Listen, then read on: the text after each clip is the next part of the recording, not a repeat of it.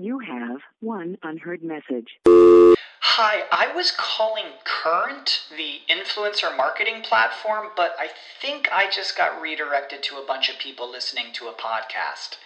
Well, anyways, I was calling Current because I was told they could help get my brand set up on TikTok Shop and even build out an affiliate program of content creators promoting my brand. And even have those content creators go on live streams and promote my product there. Wow, I could really use Current. I also heard that the brands they work with are making millions in sales. I guess I'll just go to their website at current.tech. At Parker, our purpose is simple.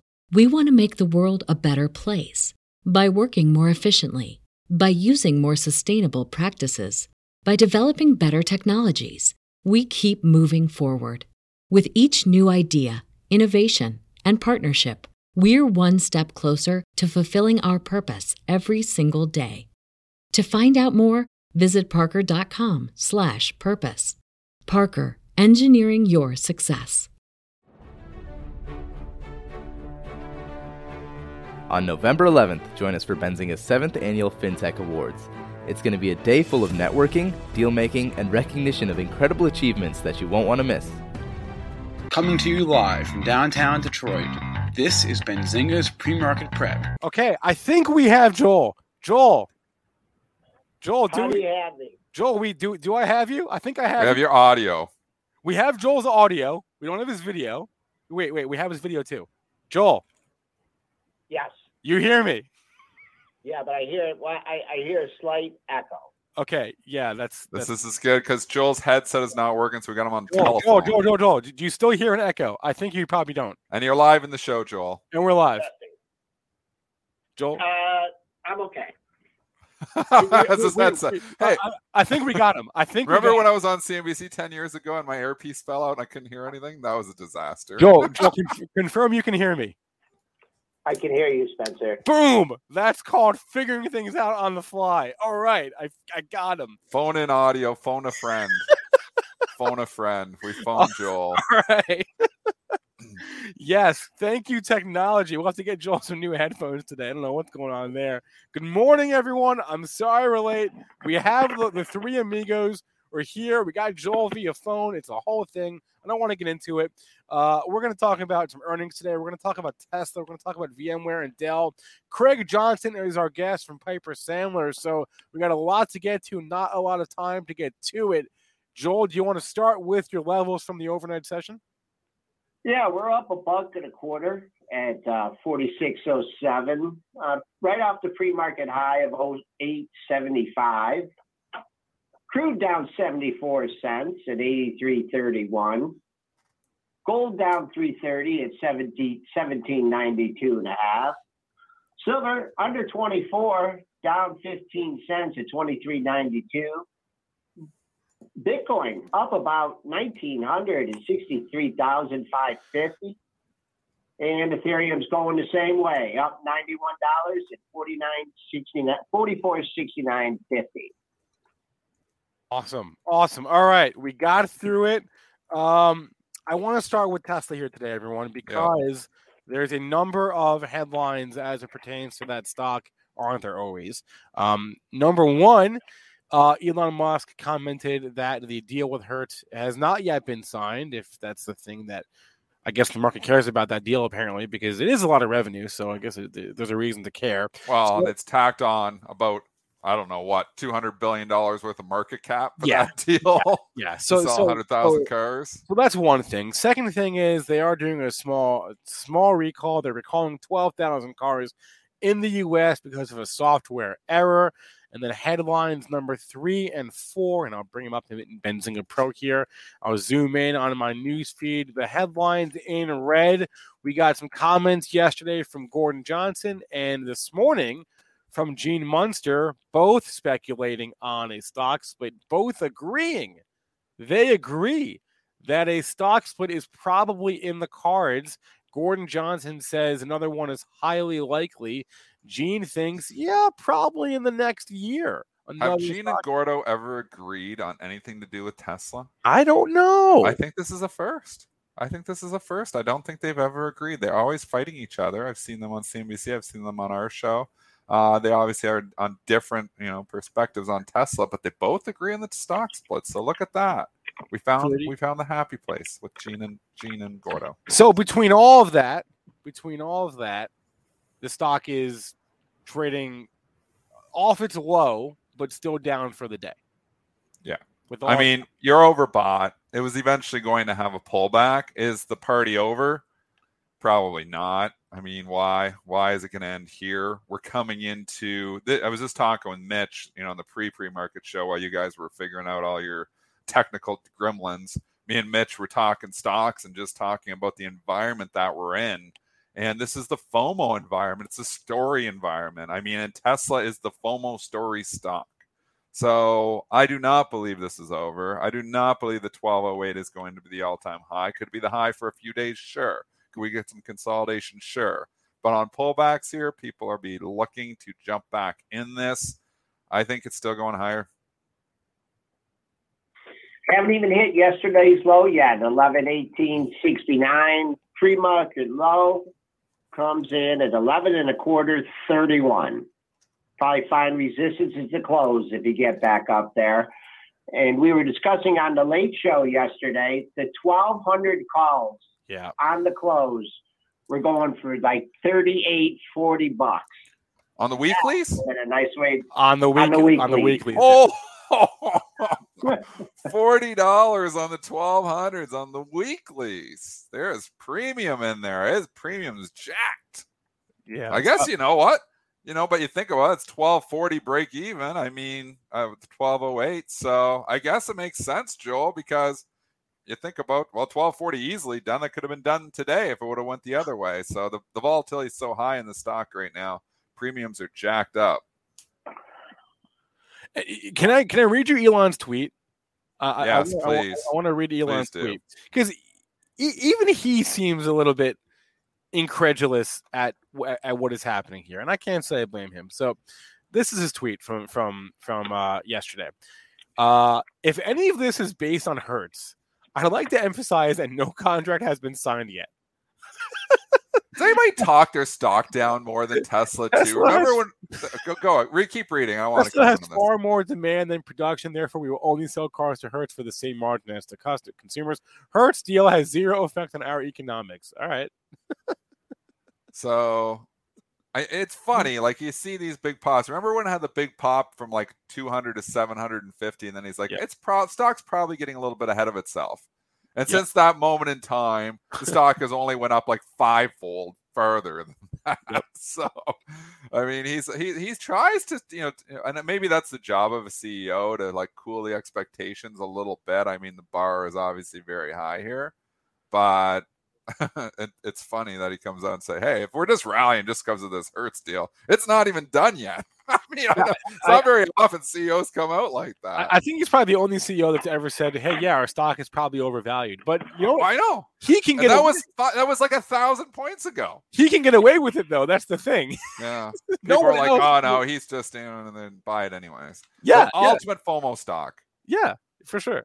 Yeah, Yeah, it's I- the I- ultimate FOMO stock. I, I, Joel, what are your thoughts? You own this thing. Are you ever selling it? I mean, it's it's been a bad call. Every time we think it's topping out, it just doesn't top out. So you know, you're a genius for being buy and hold. You and Raz making all. and Well, Cathie sells, but you you and Raz making all the money on this thing, this Tesla. What are you ever selling it? I don't know. I mean, yeah, What's your cost basis? What is your cost basis on. Tesla? I had it before the split. I don't even. I don't want to look at it. I don't want to look at it. What is it, like 200 your cost basis? Maybe Less? four thirty or something. No, you're something. cheaper than that. I think you're in cheaper than that. Yeah. You've been in for a while.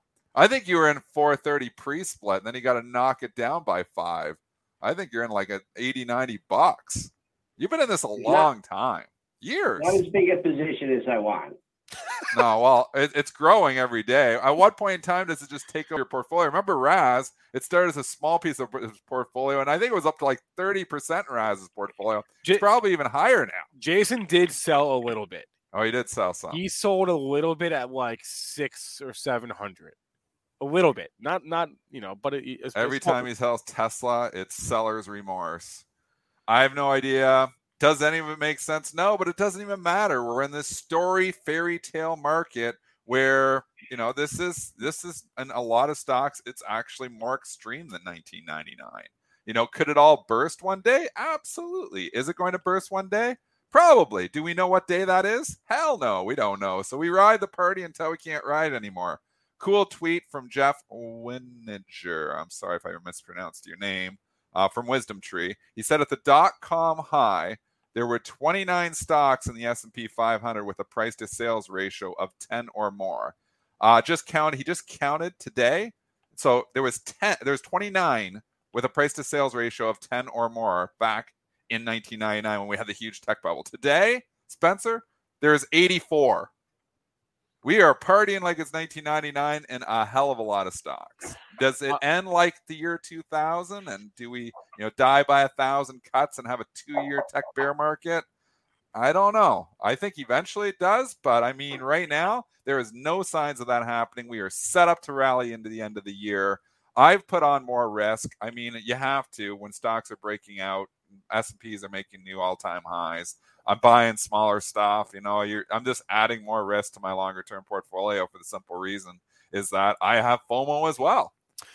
I don't want to miss Here, out either. here's another tweet that I saw last night.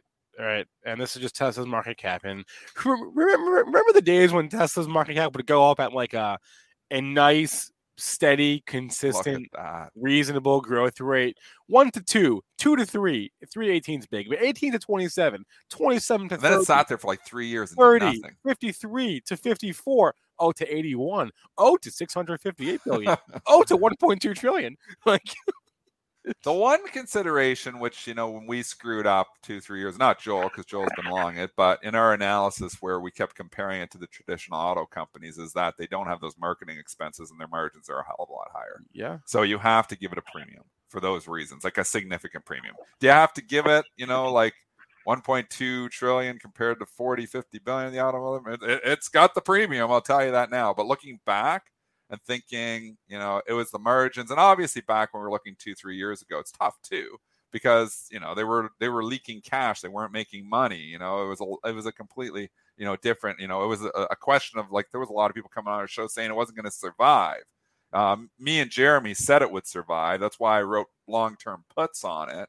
Uh, but you know, again, it would have been better instead of writing long term puts. I would have been better to buy the stock. I would have made a hell of a lot more money. Well, probably not me because I sell too soon, but uh, it's been incredible. I don't think the story is over. I think it needs to cool off. I think it could see a thousand again, but I think there's going to be buyers lining up on a 50% retracement of this recent move. And if it gets a 50% retracement of the recent move, I might even try it, but that would only be as a trade. Again, let, Tesla will not enter. Let's not act like this was all easy money because Tesla the stock did nothing for three years. 2014. It hasn't 20, been easy at all. Right. 2014, 2015, 2016, the stock basically traded in that range. It, the range was 250 to 500 pre-split. Um, wicked pullbacks, Spencer. There's yeah. been some wicked ones in there. Yeah. Like looking back. Yep. So you're exactly right. I mean, even on the big run up, like, okay, so from 2016 to 2019, you're right. It did absolutely nothing. It took the pandemic to kick kickstart this stock. Because if you look back, 2016, the stock was 46 bucks. 2019, the stock was $35. Actually, it's, it did run before the pandemic. It ran to the end of 2019 uh, and early 2020. But it had the pullback to 70 during the pandemic. And then we've just been gone ever since. I mean, I do see more Teslas on the road. So Jason, you know, For being sure. on our show so many times was absolutely right. You see a lot more Teslas on the road. They don't need to market, which is huge, and they're making money. So great company, done everything right. I love the genius of Elon Musk. I've never liked the valuation. That's why I can't stomach having it in my long-term portfolio. Even when it was back at 300, it's like the stock that I want in my portfolio, but it's the stock I couldn't stomach in my portfolio. I couldn't sleep well at night holding the stock, and then even though it was like one percent of my portfolio, I couldn't sleep well at night, and that's why um, I just, if it's affecting you know your other performance and your other stocks and you have to like watch this one and you're glued to it and you're babysitting it, well, then there's a cost, an opportunity cost involved with holding it. And that's what I couldn't stomach. I couldn't stomach the opportunity cost. Yep. Yeah. That, that's that's the way it is. It's a it's a consideration. Like people, you know, and and that's something, you know, the, the mental capital. It's like why I don't trade all the earnings reports. Because if you've got a bunch of other trades on 30, 40 stocks, and then you're trading the earnings, you can't monitor those other positions. So it all depends. If you're trading one stock and you, all your mental capital is going into one stock, then you can pretty much trade anything.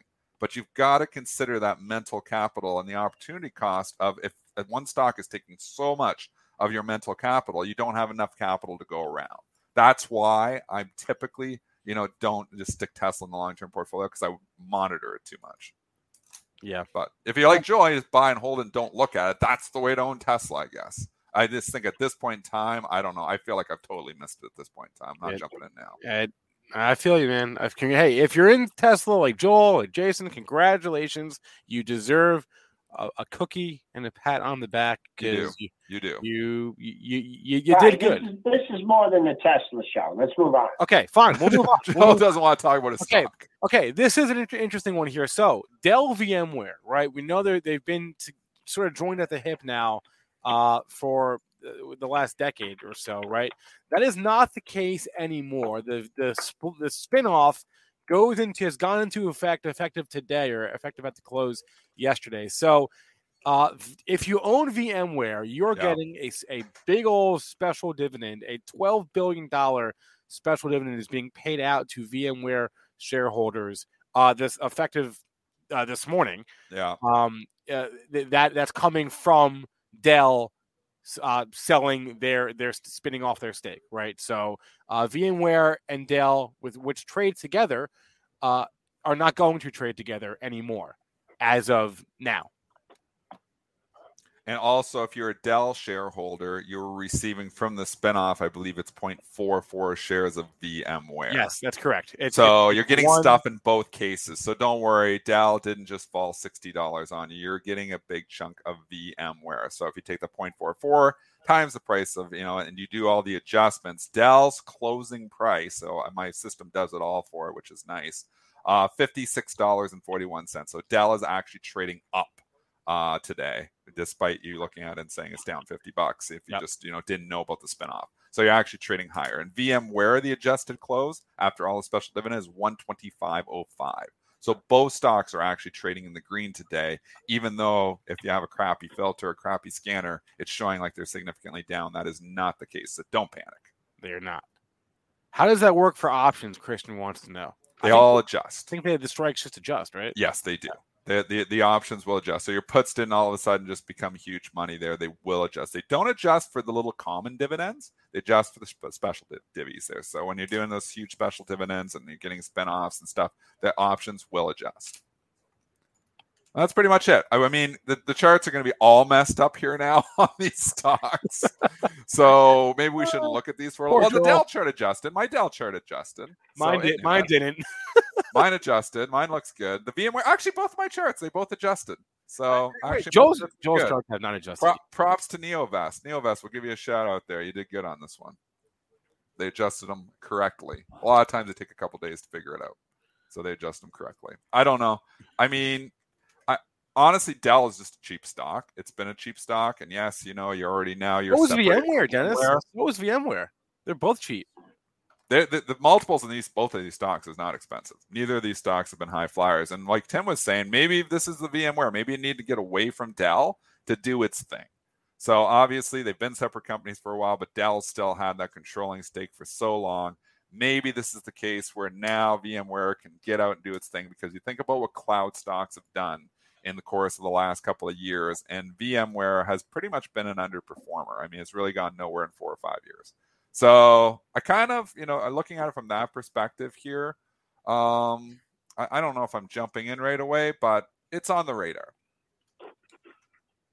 The VMware uh, didn't adjust that much. I see it trading up, what, a buck 22. Got nice support here. You got three lows in the same area right here. This 125 looks like uh, just under 125, 124. Good support. See if it gets down there today. All right, well, let's move on to the earnings here. Um, I think this may be for Under Armour like the best earnings report, one of the best ones that they've they've had. Yeah. Um, they're, they they blew away the numbers here uh, this morning. Their EPS 31 cents versus a 10 cent estimate. Sales of 1.55 versus 1.48 billion dollars. That was for the backward-looking earnings. For the forward-looking guidance, they actually raised their sales growth guidance uh, from uh, 20% to, to 25% year over year. They raised their fiscal year EPS guidance as well from the low 50 cent area to the uh, uh, 74 cent area. Um, so a, a, beat, a beat, and a nice guidance raise for Under Armour. And, and again, I think this might be, if, if, I go look at the UA in the pro earnings calendar, this might be like one of their best earnings reports that, that they've that they've had, frankly.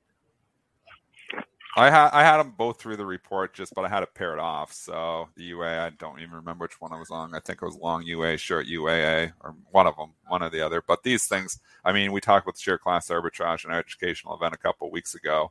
So there's alpha to extract there. At one point in time mm-hmm. after the report here, one was up 10, one was seven. So there was 3% in there. Now it's back to 10 and 10. So, I mean, these things come right in. Um, from the technical perspective, it's a nice gap up. You do have some resistance on the UA at 21 and then more at 22. So I don't know if this is just one that's going to rip roar higher here. Uh, but we are in a market where everything is kind of hot all of a sudden. This is not the kind of storied stock though that I think carries. So I'm I'm not jumping in up 10%. Uh, 21, great level. You got uh, all these highs right here. It's also the pre-market high it's kind of like the uh, the, the hog of a, I mentioned yesterday, 40. It did go through 40. It went a little bit higher, but it turned out to be good number. So for UA, I mean, you take out 21, hold 21. Uh, who knows? But that's a great number. And then whatever the equivalent is in UAA, I think it's about 24 and change here. Let's call it 2430. Yeah. Yeah, just to clarify, someone from the chat said I, you know, I, I'm long Under Armour. I was long Under Armour. I basically scratched on the trade. I think I bought it for like 22 and sold it for like 21, like through like two, like three years later. I sold it last year. So it's it's been a underperformer for a very long yeah. time. Is there an eventual catch up trade here? Maybe. I mean, you look long term in UA. Where was UA back? in 2016 was 45 bucks. I mean, you're you're 21 here now, five years later almost. So it's, it's underperformed 50, for a long time. Dollars in 2015. How much was it? It was 64 back 50, then. 54. Yeah, I mean, and this is like paying sky high nosebleed multiples yep. for retail stocks. It's one thing you're paying for technology where there's a lot more growth, but you know, when you've got a clothing store and it's retail and they're well apparel and they're just selling. I don't know. Like I mean, you can't be paying ridiculous multiples for that stuff. And it was trading fifty or sixty times earnings at one time. You got to know what you're paying for. So it's reasonable now. The valuation has become a lot more reasonable. Um, and eventually maybe we do get back up to that 40 50 dollar area but i don't think i don't think chasing it up 10% is the way i make money today uh, not the only stock trading high off earnings this morning Avis Budget, holy cow! This report was good. Their EPS, adjusted EPS for the quarter, ten dollars seventy four cents versus. Spencer, I want to stop you there.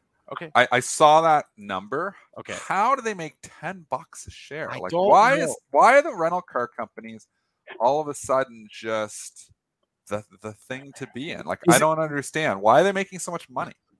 Is it?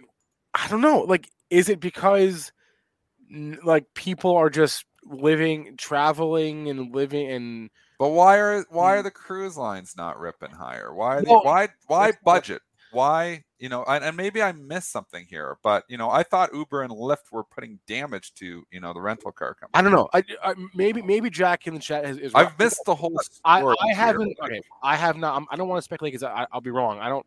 I'm looking to the report. Maybe they're selling cars. I don't know. That's that's what Pete is saying. They're selling their used cars and making more money, but that isn't a long term.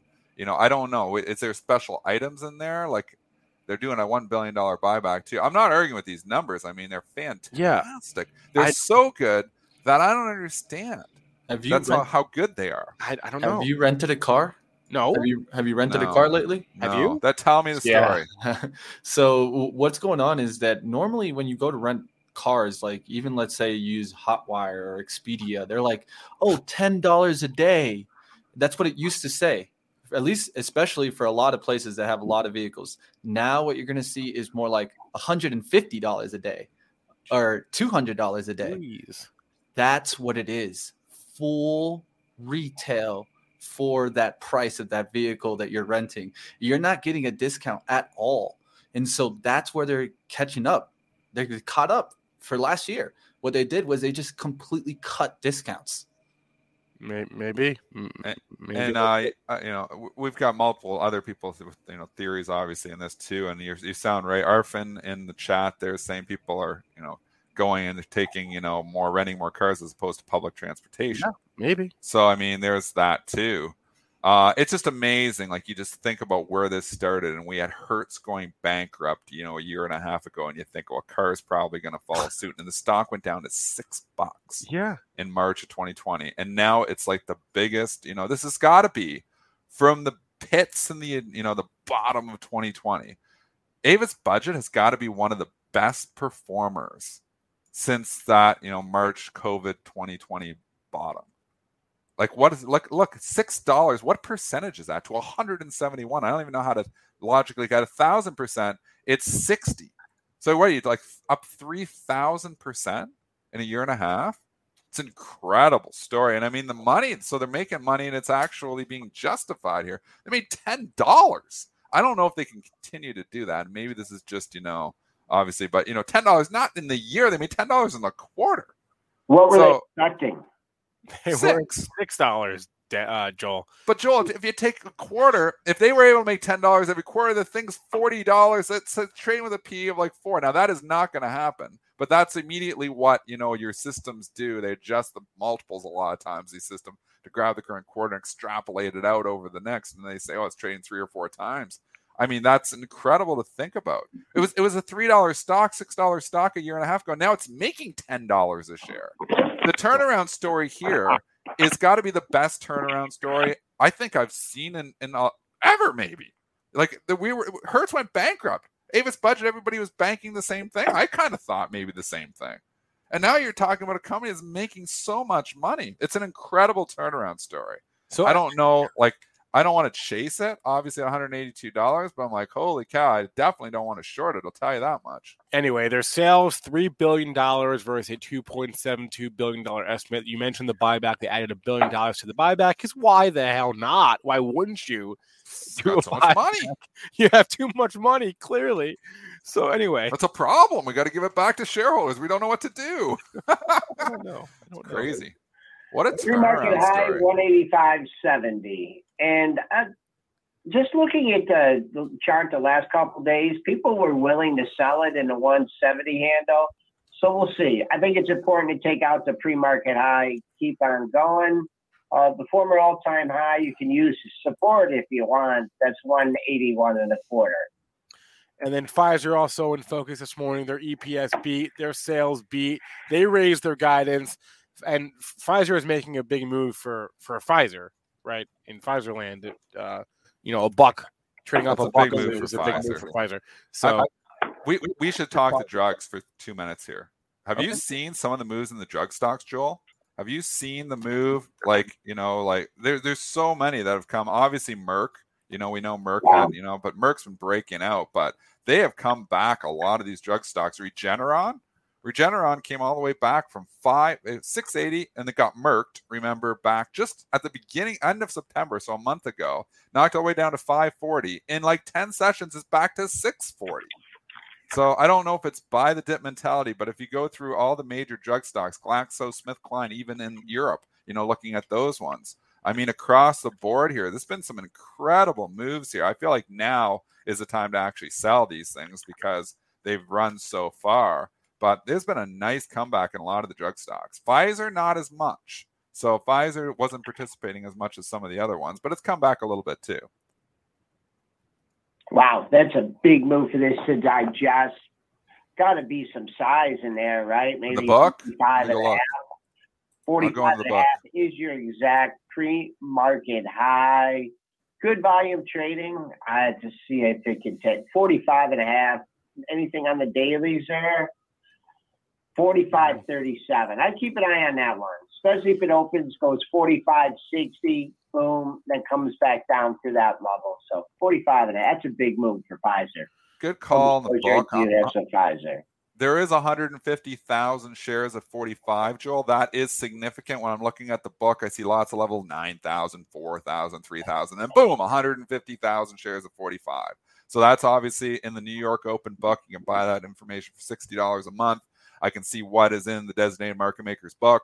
It's 150,000 shares of 45. That's significant. It takes some money to get through there. It's 15% of the, you know, well, I guess it's not. It's only 8% of the volume today because Pfizer's done a lot of volume. But it's not a coincidence that's stalling out just ahead of that because they know it's going to take some oomph to get it through that 45. So we'll see if we can get through the 45 in the regular session, but that's the next bogey. And that's like, you know, I always equate it to like a big goaltender in hockey. You get the big pads on there, that big order there, and sometimes they make the save, sometimes they kick it through and you know they knock it down and they score the goal, but um and, and get by it. But 45 is gonna be a big level to try to chew through because that's a big order. Um, all right. Um, let's bring on Craig Johnson here. I see him lurking backstage. Craig Johnson uh, from Piper Sandler. And Joel, one second. I'm going to get you back on here. Uh, okay. Uh, Craig is the managing director and technical market strategist. Always has great charts for us. Let's bring Craig on the show. Craig, good morning. You have one unheard message. Hi, I was calling Current, the influencer marketing platform, but I think I just got redirected to a bunch of people listening to a podcast. Well, anyways, I was calling Current because I was told they could help get my brand set up on TikTok Shop and even build out an affiliate program of content creators promoting my brand. And even have those content creators go on live streams and promote my product there. Wow, I could really use Current. I also heard that the brands they work with are making millions in sales. I guess I'll just go to their website at current.tech. When you need mealtime inspiration, it's worth shopping Kroger, where you'll find over 30,000 mouthwatering choices that excite your inner foodie. And no matter what tasty choice you make, you'll enjoy our everyday low prices, plus extra ways to save, like digital coupons worth over $600 each week. You can also save up to $1 off per gallon at the pump with fuel points. More savings and more inspiring flavors make shopping Kroger worth it every time. Kroger, fresh for everyone. Fuel restrictions apply. Good morning. Thanks for having me back on the show. Thanks for coming back on the show. We appreciate it as always. What what jumps out to you the most right now of all the things happening out there? Is it are, are, are you watching like um uh like uh Squid Game coin or or or are you are you more a Tesla guy or or what what jumps out to you is like the weirdest thing happening right now?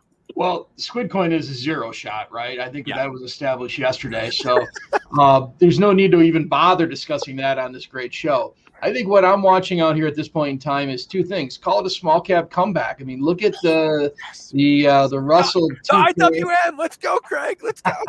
trading right right at major overhead resistance at this 2360 level. We closed yesterday at 2358, and it looks like today with the IWM, it looks like we're going to be breaking out above that here this morning. So that's a big breakout. If you just sort of measure the base that that is breaking out of, that would suggest that you could have about uh, about 10% upside. So that's one thing I'm watching very carefully today. The second thing I'm watching is take a look at the chart of the SOX. The SOX broke out yesterday from a nice little consolidation range. And if you sort of measure out the move, you could see on that, that could be another 8% higher. Also, I'm watching the XBI. Um, the XBI broke above its 50 day yesterday after making a nice little double bottom over the previous few weeks. And so, as you go through this and you see the huge outsized move in the Russell value stocks yesterday, you start to come to the conclusion that perhaps we got sort of a risk on trade yeah. coming into the year end here for the next couple months. And um, typically, November and December are strong months. And um, looks like my uh, 46-25 number is going to prove to be conservative for the year. Even though it seemed outlandish earlier, it seems like it's going to come in a little light. I, I love that you mentioned the IWM because I thought yesterday I was watching it like a hawk and, and, and I thought, oh, we're going to get through it. And we, we, we, we tried twice, we failed, but we opened above it this morning. I don't know if that really counts I- don't think it does. Well, the closing price from a technical perspective Yeah. is what ultimately counts. So you want to see it move above it, close it, give yourself a day or so, and then you'd call that a legitimate breakout. And then you should watch the volume start to pick up and look for that kind of initial move up. And then for traders out there, Yeah. look for that breakout above, pull back, confirm and retest support. And as it moves off of that retest, that should prove to be sort of the best and most lucrative sort of entry point, I think, for traders out there in some of those indices.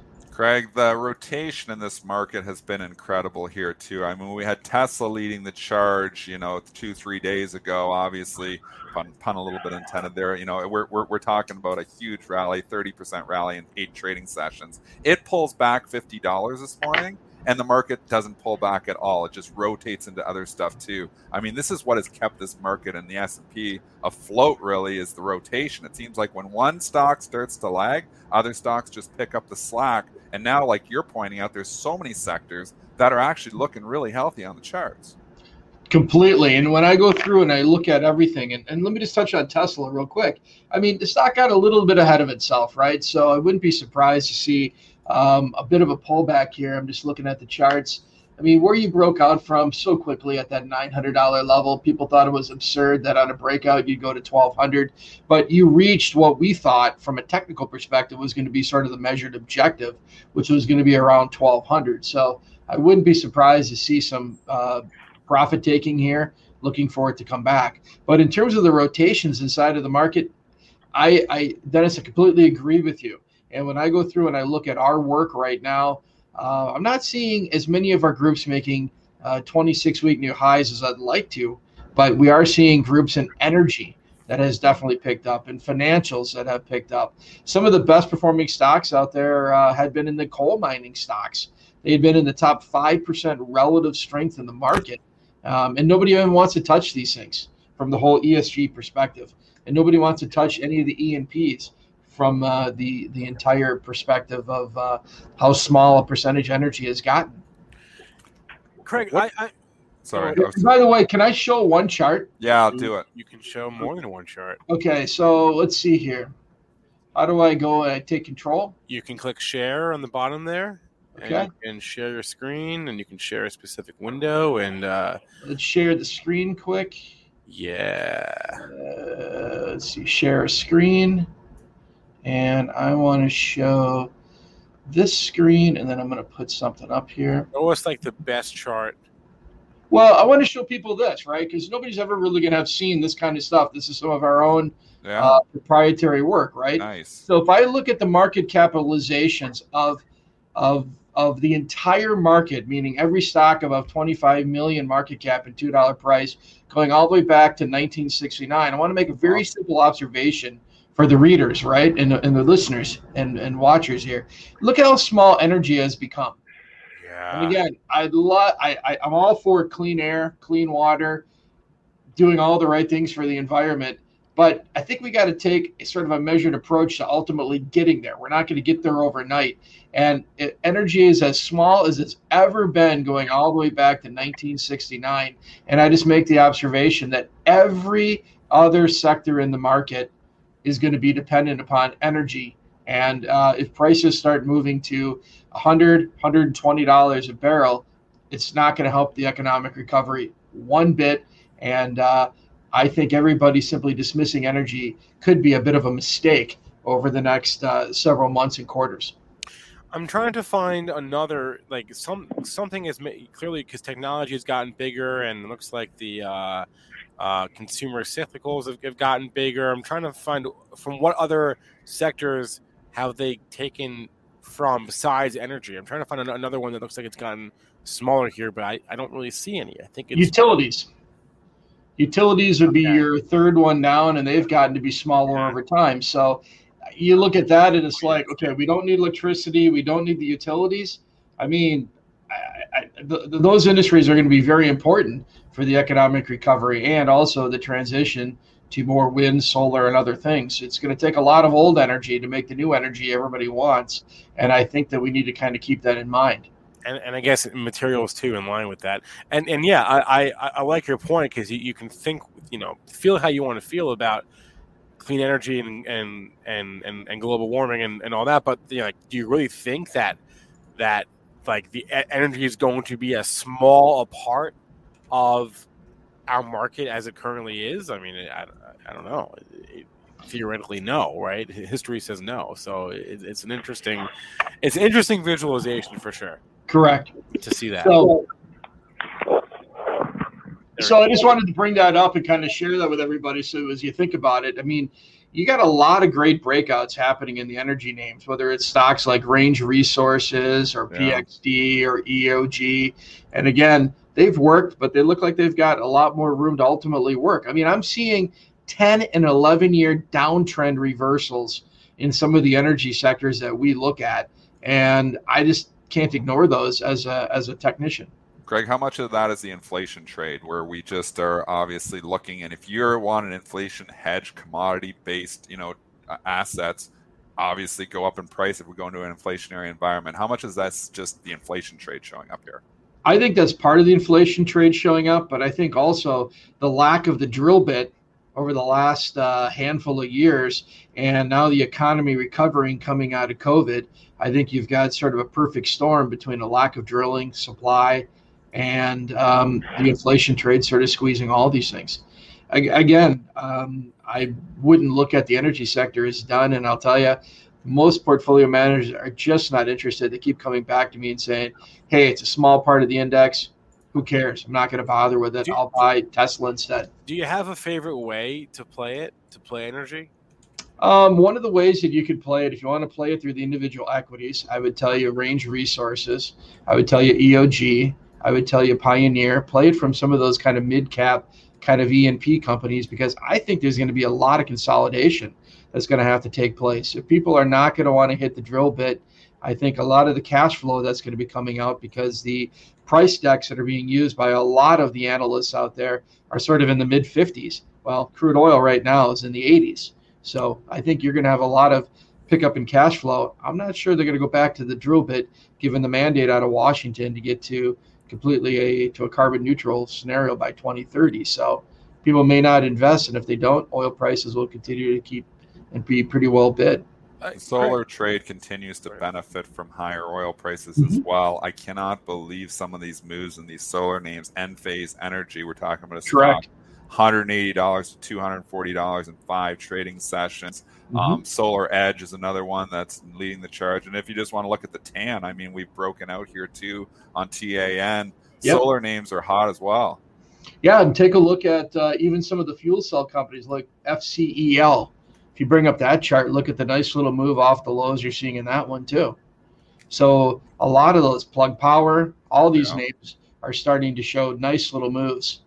So I think you're starting to see these names starting to come back, which is uh, which is great. I, I want to see this, these clean energy names ultimately work, but um, don't forget about the old energy names right now too. It's it. The market looks so healthy. I'm just bringing up a lot of different charts in different sectors. It's hard to really find charts now that are looking ugly.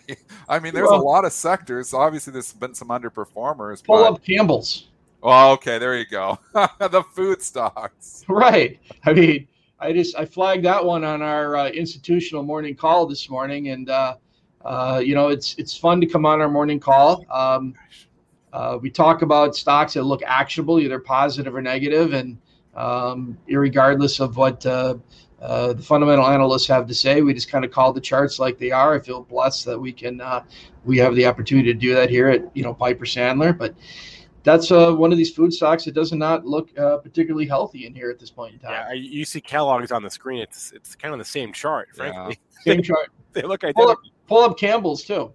Yeah, Yeah. CPB and GIS, or, or GIS actually has been okay. Yeah. It's that one, but I mean, I look mean- at your month, look at your monthly chart and your uh, daily chart there. I did, they just continue to keep marching lower in here. So until you get a trend reversal, there's no need to hurry. And this is kind of like the anti-inflation trade too, because Campbell's margins are getting squeezed here, and it's showing up here, you know, in these stock charts to a certain extent. Obviously, with commodities strong and food Correct. stocks weak, that kind of makes sense from a logical perspective. Is that their margins are probably getting squeezed on input costs. Correct. And now parlay that into looking at something like a Shake Shack, right? I mean, they've got higher input costs from food coming Yeah. through. They've Yeah. got higher costs coming from labor at this point in time. I mean, you can start to see some of these restaurants are are breaking, you know, bigger uptrends in here, and it's going to take time for a, a lot of these things to start to recover. That's, Wingstop seems a little different. I mean, that, that's interesting. You bring up Shake Shack because that's in the group of restaurant stocks that, for whatever reason, was always given a really high multiple. It was them, Domino's, and Chipotle, and and Wingstop to an extent, I guess, as well. And Domino's and Chipotle have actually held up uh, relatively well, extremely well compared to Shake Shack.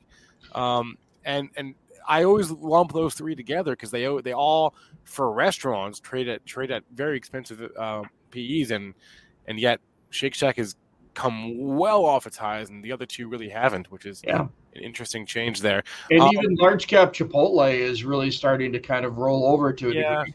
Yeah, you're right. It's I guess down 100. You know, it comes down to you got labor costs going up, food costs coming Yeah. up, and then everybody across every industry group is basically saying, "Hey, we're going to take price. We're not worried about some of these inflationary pressures." And I guess my thinking is, can everybody take price at the same time and still have a positive outcome for some of these names? I put that into the challenge bucket from my perspective. Hey, Craig, real quick, you mentioned you know having conversations with portfolio uh, managers, and I Mm-hmm. would love to know how many of such conversations you've had in the last week or two about the Bitcoin futures ETF. If you've heard people express interest or not really. I have not had uh, any conversations about the Bitcoin futures ETF. I've had lots of conversations about the cryptos across the board. You know, Bitcoin specifically, Coinbase, lots of discussion on because the chart looks great. Lots of discussion about ALGO um, because that is a very constructive looking name. And then some people even brought up the the, the what is it, the Shi- Shiba Inu coin or whatever. You knew, yeah, yeah, Yeah. They brought up they brought they brought uh, some of that up too. And again, all these charts kind of look like they're setting themselves up for another leg higher, um, along with Litecoin. Um, so there's definitely some positive things happening here in the entire space, but I haven't heard much discussion at all about playing the the uh, Bitcoin futures That's so, that's so interesting because you know that that's that's the big thing is when you launch when a big ETF like this launches, you it, it needs it needs to attract that the big money from the big from the big asset managers and the portfolio managers, and and you ha- you haven't had those questions yet. So so TBT on that. It sounds like is, in terms of whether Correct. But I will actually- I will tell you across the entire discussion of crypto, it is definitely reaching a point where everybody's asking about crypto, asking about specific coins they have interest in, and I just would say the interest continues to keep growing. So from my perspective, the legitimacy of the cryptos is picking up kind of month by month. And I think the number one thing is, peop is people may not want to hear this, but I think actually bringing regulation, more regulation into the crypto space would actually lead for lead to faster and wider adoption among more institutions. So while it may seem negative up front, longer term, I think it would be a very positive for the entire industry. Well, I, think I think so too. I mean, you look at what happened, you know, with uh, the the coin there from the Netflix game, Squid Game coin, and I mean, there's so many little scams and stuff, and the lack of regulation in the whole industry Mhm. here is the reason for that. And I mean, if you could get rid of that, you know, like the scam coins, which there's a ton of them out there, um, and maybe you're never going to get rid of it, but if you bring higher regulation into it all, it's going to help. completely going to help and it's also going to bring you know the citadels of the world in to trade these things because they'll trade anything as long as they understand the rules of the road you know quote unquote you know the, the, the company management there so from my perspective i think the regulation is coming and i think it would be uh, it'd be healthy Uh, someone in the chat asked if Craig is on Twitter. No, I don't think Craig, you are on Twitter, correct? you know i regulations and compliance kind of keep me off of twitter and off of some of the other social media things but maybe in the future that'll change but right now uh, they sort of like to kind of keep me off of some of those mediums Fair enough. Craig Johnson is the managing director, technical market strategist at Piper Sandler. Thanks, Craig. Thanks a lot, Craig. Always a pleasure. thanks everyone have a great day Thanks, All Craig. right. Uh, it is 8.52. Let's do some ticker time. Was there? Oh, and actually, let's hit on Chegg first. CHGG. It's not all fun and games this morning. It's ooh, not another all, one. Not all sunshine and roses in earnings land because Chegg is getting punished off its report. I, I, I'm having, having a very hard time trying to understand or trying to um, uh, predict uh, or make make logical sense of why certain businesses are doing well and certain businesses aren't. I, I don't understand Avis, for example, and I, I don't really understand you know the fundamentals of, of this Chegg thing here this morning or last night. But I'll give you the numbers, and they their their EPS was in line, and their sales missed, and their guidance was was was weak. So uh, you know all that comes down to a twenty three percent, twenty three dollar down move this morning. Um, I, I don't quite understand this fundamentally, but that's what it is. To me, this is a, a clear example of the opposite of what you normally talk about, right? We talk about reopening trades Yep. being a positive. This is a reopening trade being a short, a negative, a bearish sign. I think it's a stay-at-home play. Uh, because yeah, it is a stay-at-home play, and Yeah. it was viewed as that a lot of school was going to go virtual. Yeah. Is that the view right now? No. I Uh, mean, and, and, and back from my perspective, Mitch, it's such a great point you're making. From my perspective, having the two young kids, and we had our son in virtual school last year, and he fell behind. I mean, there's no doubt about it. They said, and even talking to the teacher, they all fell behind. You know, because in Ontario we had you know forced virtual school for however half the year.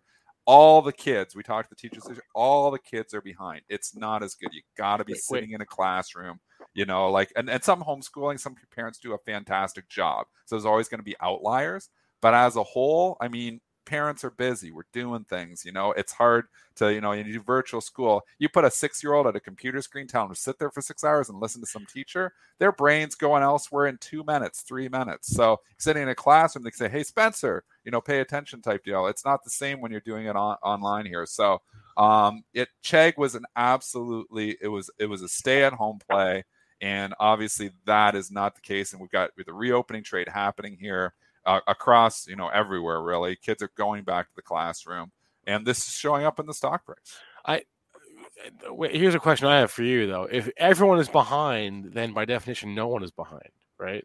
well it's all relative that's true too Right. there's a few outliers that they're not behind but Uh, we But hate when I was people. talking to the teacher, and this was last year in grade one, my kid was in grade one, and they like they have these levels that goes from zero to thirty-five on where you're reading, and you're supposed to be at the end of grade one reading at a level thirty-five. Okay. She said the average kid at the end of grade one was reading at a twelve, Oh. in a- in a- out of her school. So they're literally that far behind. So like my Spencer was like somewhere in there. He's like he's right in the mix with everybody else. okay. He's like every single kid is behind. He's like there's always outliers. So I had a few kids that are reading at like a fifth, like at the, the higher level. There's always a few outliers, but on average, the kids really suffered from virtual school. Yeah. And that's why we're not going to go back. And even if we get the next pandemic, I don't think they're going to take us back in a lockdown. I don't think they're going to take us back because there was too many other impacts to our lives. You know, yes, you know, maybe we saved a few lives, but at the same time, you know, obviously a lot of people suffered and our kids suffered tremendously in their education.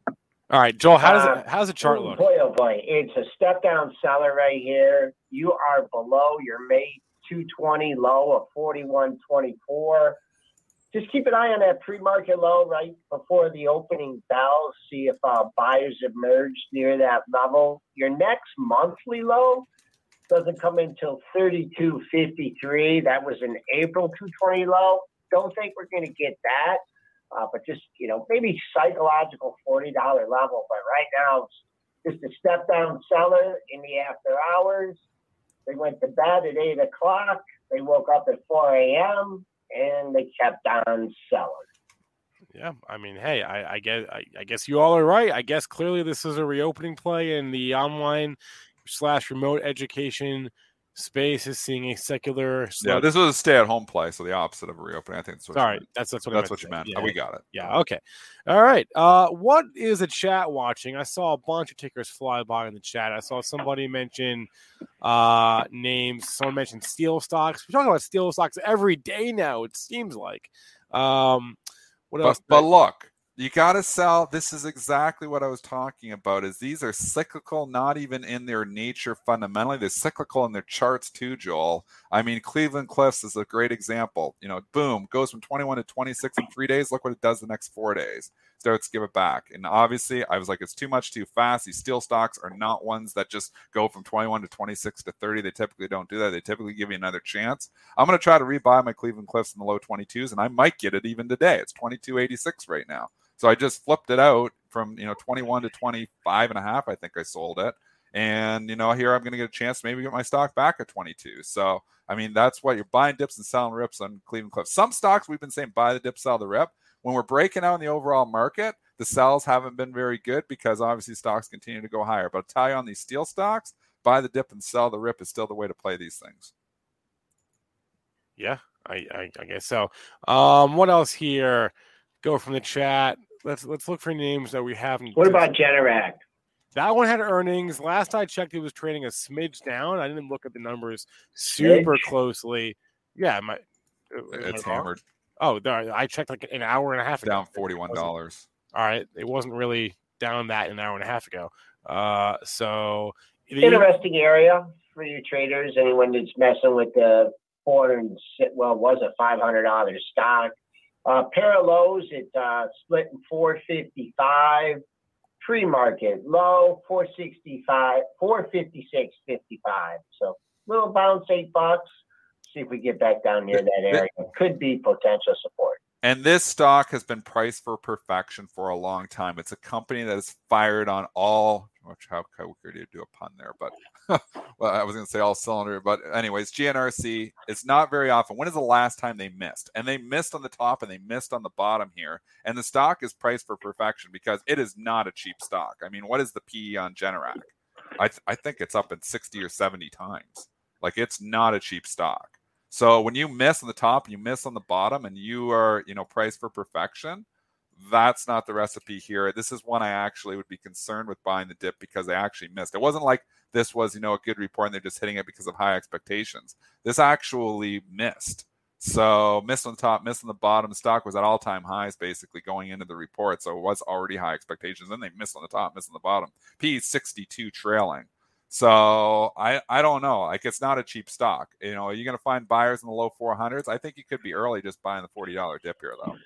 All right, guys, I'm going to hop off and see if I can uh, take care of these technical difficulties. Uh, so, see y'all later on. I'm Okay, I'm proud that we were able to get Joel on today, though. We figured it out. We we we we used our ingenuity, and we got Joel on via phone. We'll, we'll have it. We'll have it worked out for the Out the Close show. I promise. Let's do one or two more. Okay, I'm, I'm ready to Uh, go. oh gosh, like here, PayPal. What is there to say about PayPal? It's we talk about it every day. I don't I don't want to bring that up. It gets No, no, you know what though? Like it's a, it's a, it's been a stock, and we have been talking about it every day for good reason because it's one of those love stocks. It just goes down every day, and it's been an incredible. Like I, we talked with Craig, there's not a lot of charts that look, you know, bad. Well, we just pointed out a few of them here. He was pointing out the food stocks. Its PayPal chart has obviously been really ugly here. At a certain point in time, is the stock too cheap? I know Cramer bought some more for his uh, Actions Alert Plus or whatever because I got the email that he No, bought. it's, it's some- not. some- it's, it's not that anymore. He's doing it on C. It's a CNBC thing. Okay. In any regard, um, at a certain point in time, PayPal will turn it around. I want to wait till it stops going down. Give me a double bottom. Give me a reason. And then the wild card, like I said two days ago, is I don't know if they're going to end up pay, overpaying for something because then they could hammer it again overnight. So you could get like a nice technical setup. All of a sudden, they announce a deal for something. And then boom, you're like, okay, well now they're hammering it again. So I think you know those rumors. I don't know if it's necessarily going to be Pinterest, but those rumors could turn into something else, which scares me to own. You know, because obviously they don't want. They can see it's priced in that they don't want them to overpay for something. They've been hammering PayPal ever since those Pinterest rumors were out there. Some wonky is going on here between Tesla and Hertz because now the CEO of Hertz is saying that Tesla's already started delivering cars to them, and yet no contract has been signed. So Always so much drama around Musk's Don't tweets. quite know what is happening. Drama with a capital D. Yeah, and they're talking about it on CNBC right now too. I have no. I, I'm not going to comment on anything with Musk. You don't know. I know he likes to cool expectations off a little bit when Wait, that's the same tweet. That, that's the same tweet that we showed earlier. It's the same. That's that's what he tweeted. Yeah, no, now they show. Well, yeah, that's it. You watch our show, you get CNBC an hour early. Hey. All right. Uh, we made it through this show. That'll be a wrap. Dennis, have a good rest of your day. We'll talk to you tomorrow. Everyone, live training with Benzinga is gonna go live as soon as we're done here. They're ready to go on the other show. So please remember all the information from our show meant to be used as informational purposes only, not for investing or trading advice. Thanks to our guest today, Craig Johnson. Reminder Benzinga Pro, free trial, pro.benzinga.com. Smash that like button, please, and thank you. Any questions, comments, concerns, feedback, email us shows at benzinga.com. Uh, all right, I'm going to hop off live training with Benzinga. We'll start live any minute now. And have a good rest of your day and uh, stay green. Don't miss your free chance to tune into Benzinga's very own bootcamp series on November 20th. If you're looking to dive into new concepts and grow your account, this one's for you.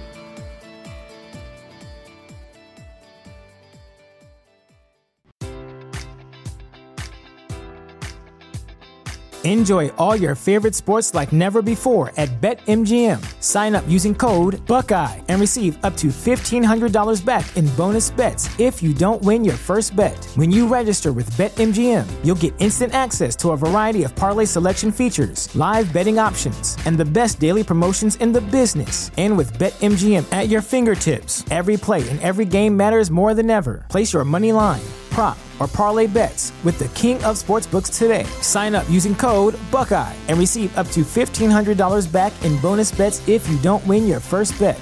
BetMGM and GameSense remind you to play responsibly. 21 plus and present in Ohio, subject to eligibility requirements. Rewards are non withdrawable bonus bets that expire in seven days. Gambling problem? Call 1 800 Gambler in partnership with MGM Northfield Park.